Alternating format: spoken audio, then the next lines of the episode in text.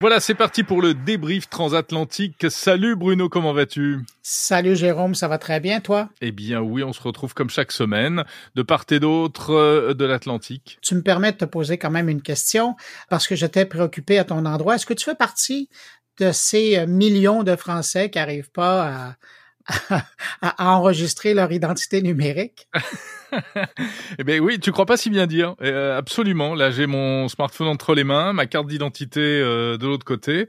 Eh ben tu vois, euh, le truc a l'air super bien fait, mais ça bute sur un problème de serveur. Ah. donc c'est saturé malheureusement. Et eh oui, ouais, on en J'explique rapidement pour mes auditeurs à moi de ce côté-ci de l'Atlantique que depuis mercredi maintenant, il est possible pour les Français d'enregistrer une carte numérique qui devient leur carte. Carte d'identité et permis de conduire. Ouais. Donc c'est vraiment bien. Hein. Euh, la suite la semaine prochaine. Pour l'instant, ça marche pas. Bah oui, la suite, la suite la semaine prochaine, exactement. Bon, de quoi on parle sinon, Bruno? J'ai l'impression qu'on va encore parler des, des, des, des GAFAM, des big tech. C'est toujours les mêmes qui font l'actu. Hein. Ouais, ben t'as pas si bien dit. Euh, sauf que moi, j'aurais le coup de commencer avec euh, Meta. Parce que Meta, ils ont décidé que ben, leur plateforme, Threads, qui fait concurrence à X et qui fait concurrence à, Blue Sky, si on peut dire qu'on fait concurrence à Blue Sky, ils ont mhm. décidé que là-dessus, mais ça, dès le départ, ils l'avaient dit, mais je pensais qu'ils allaient l'oublier. Ils ont décidé qu'officiellement, tout ce qui était politique, actualité, euh, qui pouvait engendrer euh, des discussions euh, corsées, ben, ça allait pas être promu sur la plateforme. Donc, ils interdisent pas officiellement, sauf que euh, dans les algorithmes, on peut s'attendre à ce qu'il n'y ait rien qui soit promu euh, à d'autres utilisateurs qui cherchent ce type de conversation. Moi, j'étais mm-hmm. curieux de t'entendre là-dessus.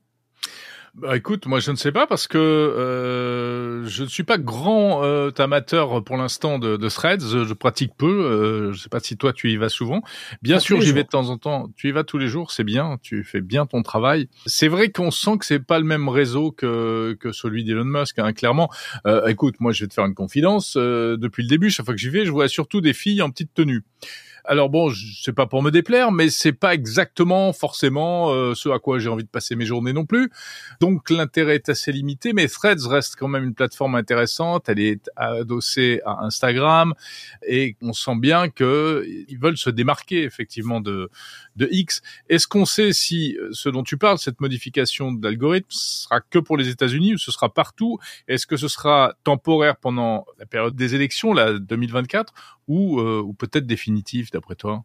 Écoute, l'an dernier, quand ça a été lancé, euh, le grand patron d'Instagram avait dit que Meta, ben Instagram, parce que c'est eux qui étaient derrière l'histoire, allait pas pousser ce type de contenu. Hum, hum, euh, hum. mais moi, je pensais un peu, comme je te disais tout à l'heure, je pensais qu'ils allaient oublier, sachant que le nerf de la guerre, c'est un peu ça. Hein. Quand on va sur euh, les réseaux sociaux, dans ce type de réseaux sociaux, c'est de l'échange de commentaires comme ça. Mais bon, je pense que on veut plus que ça demeure un endroit rose bonbon euh, au pays des Calinours. Si ça trouve son chemin, tant mieux mais je suis pas certain que ça va perdurer longtemps si on, on, joue pas le jeu là, de aussi inclure la politique, parce que la politique, ça fait partie de la vie de tous les gens. Bah bien sûr. Et puis comment euh, distinguer ce qui est politique et ce qui ne l'est pas? Euh, C'est ça aussi la difficulté. Ouais, ben t'as raison. Ouais, parce que c'est une chose de parler de Trump, mais on peut ne pas mentionner Trump et quand même euh, faire de la politique euh, dans, dans, une publication. Faudra voir. Mais de l'autre côté, je voulais faire un clin d'œil. Il y a quand même Blue Sky là qui semble commencer à décoller là depuis que la, la semaine dernière il a oublié, il a oublié, il a enlevé sa, sa, son guichet d'entrée. Là, ça commence à, prendre un peu de galon. Là. Alors Blue Sky, c'est intéressant, donc lancé par l'ancien co-créateur de Twitter, Jack Dorsey, et avec une philosophie tout à fait différente, mais même au fin, au, comment dire, au, dans les entrailles en fait de cet outil, puisqu'il n'est pas conçu comme les autres, il est décentralisé. Ce ne sont pas les mêmes protocoles de communication, ce ne sont pas les mêmes algorithmes de recommandation, et ça c'est très intéressant. Et d'ailleurs, puisque tu me tends la perche, eh bien écoute, euh, moi j'ai interviewé euh, cette semaine, et, mais je ne le diffuserai que euh, dans huit jours, euh, quelqu'un du Conseil national du numérique, hein, qui est une entité chez nous en France qui réfléchit un peu à toutes ces questions-là et qui me tient un discours super intéressant sur les réseaux sociaux en expliquant que ce qu'on reproche aujourd'hui aux réseaux sociaux, en, réalité, ça pourrait être euh, contourné, c'est-à-dire le côté euh, justement euh, la polarisation, les empoignades, la haine, etc. ça tient au, fait qu'on est toujours, on nous recommande toujours plus de contenus comme ça qui entretiennent la radicalisation des points de vue, mais euh, en fait, il y a des raisons techniques derrière ça.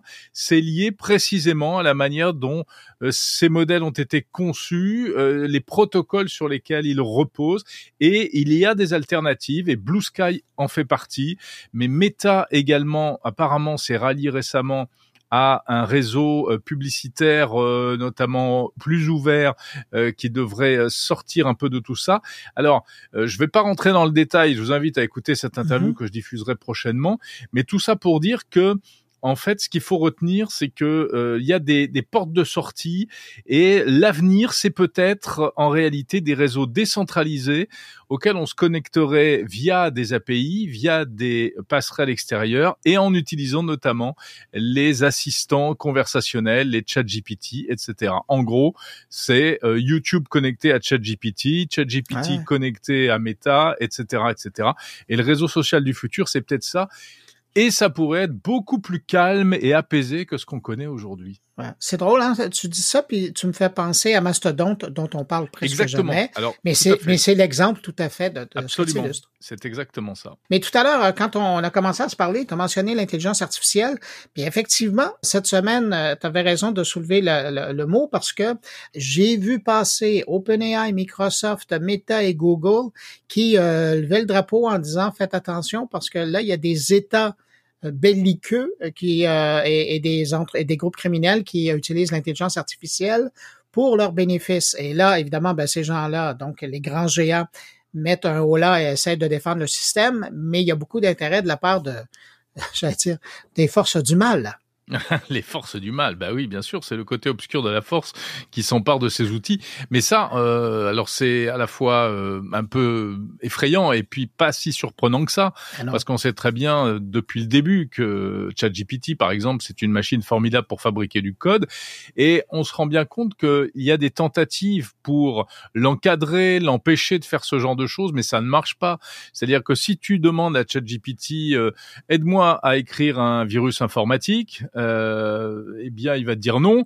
Mais si tu lui demandes euh, aide-moi à écrire un code qui va permettre de rentrer dans un système qui m'appartient et qui est bloqué et etc euh, etc. Eh bien là, ah oui. il va. eh ben oui, évidemment, avec grand plaisir. Je vais t'aider. Et on n'arrive pas, pour l'instant. Je crois que c'est ça qui est intéressant, c'est qu'en fait, c'est là où un petit peu la, la bête et la machine est en train d'échapper à son créateur d'une certaine manière. Ouais, pas tout à fait, parce qu'on se rend compte finalement de, de ce qui est fait mais euh, il est très difficile d'encadrer en fait euh, ces agents conversationnels. Ah oui, quand tu lis certains rapports, je trouve ça amusant parce qu'il y a certains groupes qui utilisent même les chats GPT de ce monde parce que je veux pas simplement viser ChatGPT, mais, mmh. mais donc les ChatGPT de ce monde pour carrément corriger leur code. Il faut quand même le faire, hein. ouais, bien, avoir sûr. Ouais, ouais, ouais. Bah, c'est ce qui fait le mieux, hein, ChatGPT. Corriger, euh, retoucher. Et puis alors moi, je l'ai utilisé, ça, ça, notamment pour faire un petit peu de code. J'adore parce qu'il est d'une politesse extrême. Tu fais un truc, tu testes, tu lui dis euh, ça marche pas, et il me dit ah oui pardon, veuillez m'excuser. Euh, nous allons essayer une autre méthode. Je suis vraiment désolé que ça ne fonctionne pas. Euh, ah tu vois quand je te parlais de mon Jarvis, c'est ça. C'est exactement ça. Je vois temps passer. De quoi tu nous parles cette semaine? Cette semaine, c'est une bonne question. Eh bien, je reviens sur le Vision Pro d'Apple incontournable. Ah, tu l'as essayé cette semaine Je suis allé l'essayer et donc euh, voilà. Euh, Chez l'unique journaliste français qui en possède un d'ailleurs. alors il y en a quelques-uns. C'est un ah jeune YouTuber que je connais depuis longtemps de e-collection et du coup eh bien euh, je l'ai interviewé et lui il me raconte un peu. Euh, ça fait 15 jours qu'il utilise le Vision Pro et donc on, se fait un petit débrief du, du, Vision Pro. Sinon je parle également du métaverse avec un, un consultant français qui s'appelle. Ça existe encore ça? Ouais ouais absolument. Et eh ben tout à fait. Le métaverse n'est pas mort, il y a plein de choses à y faire. Euh, c'est Michel Lévy Provençal qui vient d'écrire un livre là-dessus. Michel Lévy Provençal, c'est euh, un entrepreneur français qui a importé en France les conférences TEDx.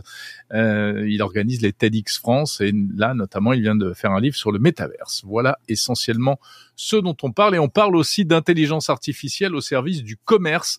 Ça va changer plein de choses dans le commerce, les grandes entreprises de commerce, mais aussi même les petites entreprises, les petits magasins. L'IA est partout, mon cher Bruno, mais ça, je ne te l'apprendrai pas. Qu'est-ce qu'on dit? Où il y a, l'IA est partout. On disait ça du bon Dieu à une certaine époque. Voilà. Ouais, bah, ah, tu sais, que tu parles bien cette langue, je te remercie. On, est fort. À, nous deux, ton vocabulaire plus le mien. Écoute, franchement, je pense qu'on embrasse toutes les subtilités de la langue française.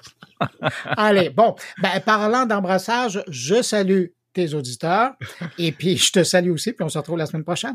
Je salue tes auditeurs, Bruno. Je leur souhaite une bonne écoute de mon carnet et je te dis à la semaine prochaine. Salut.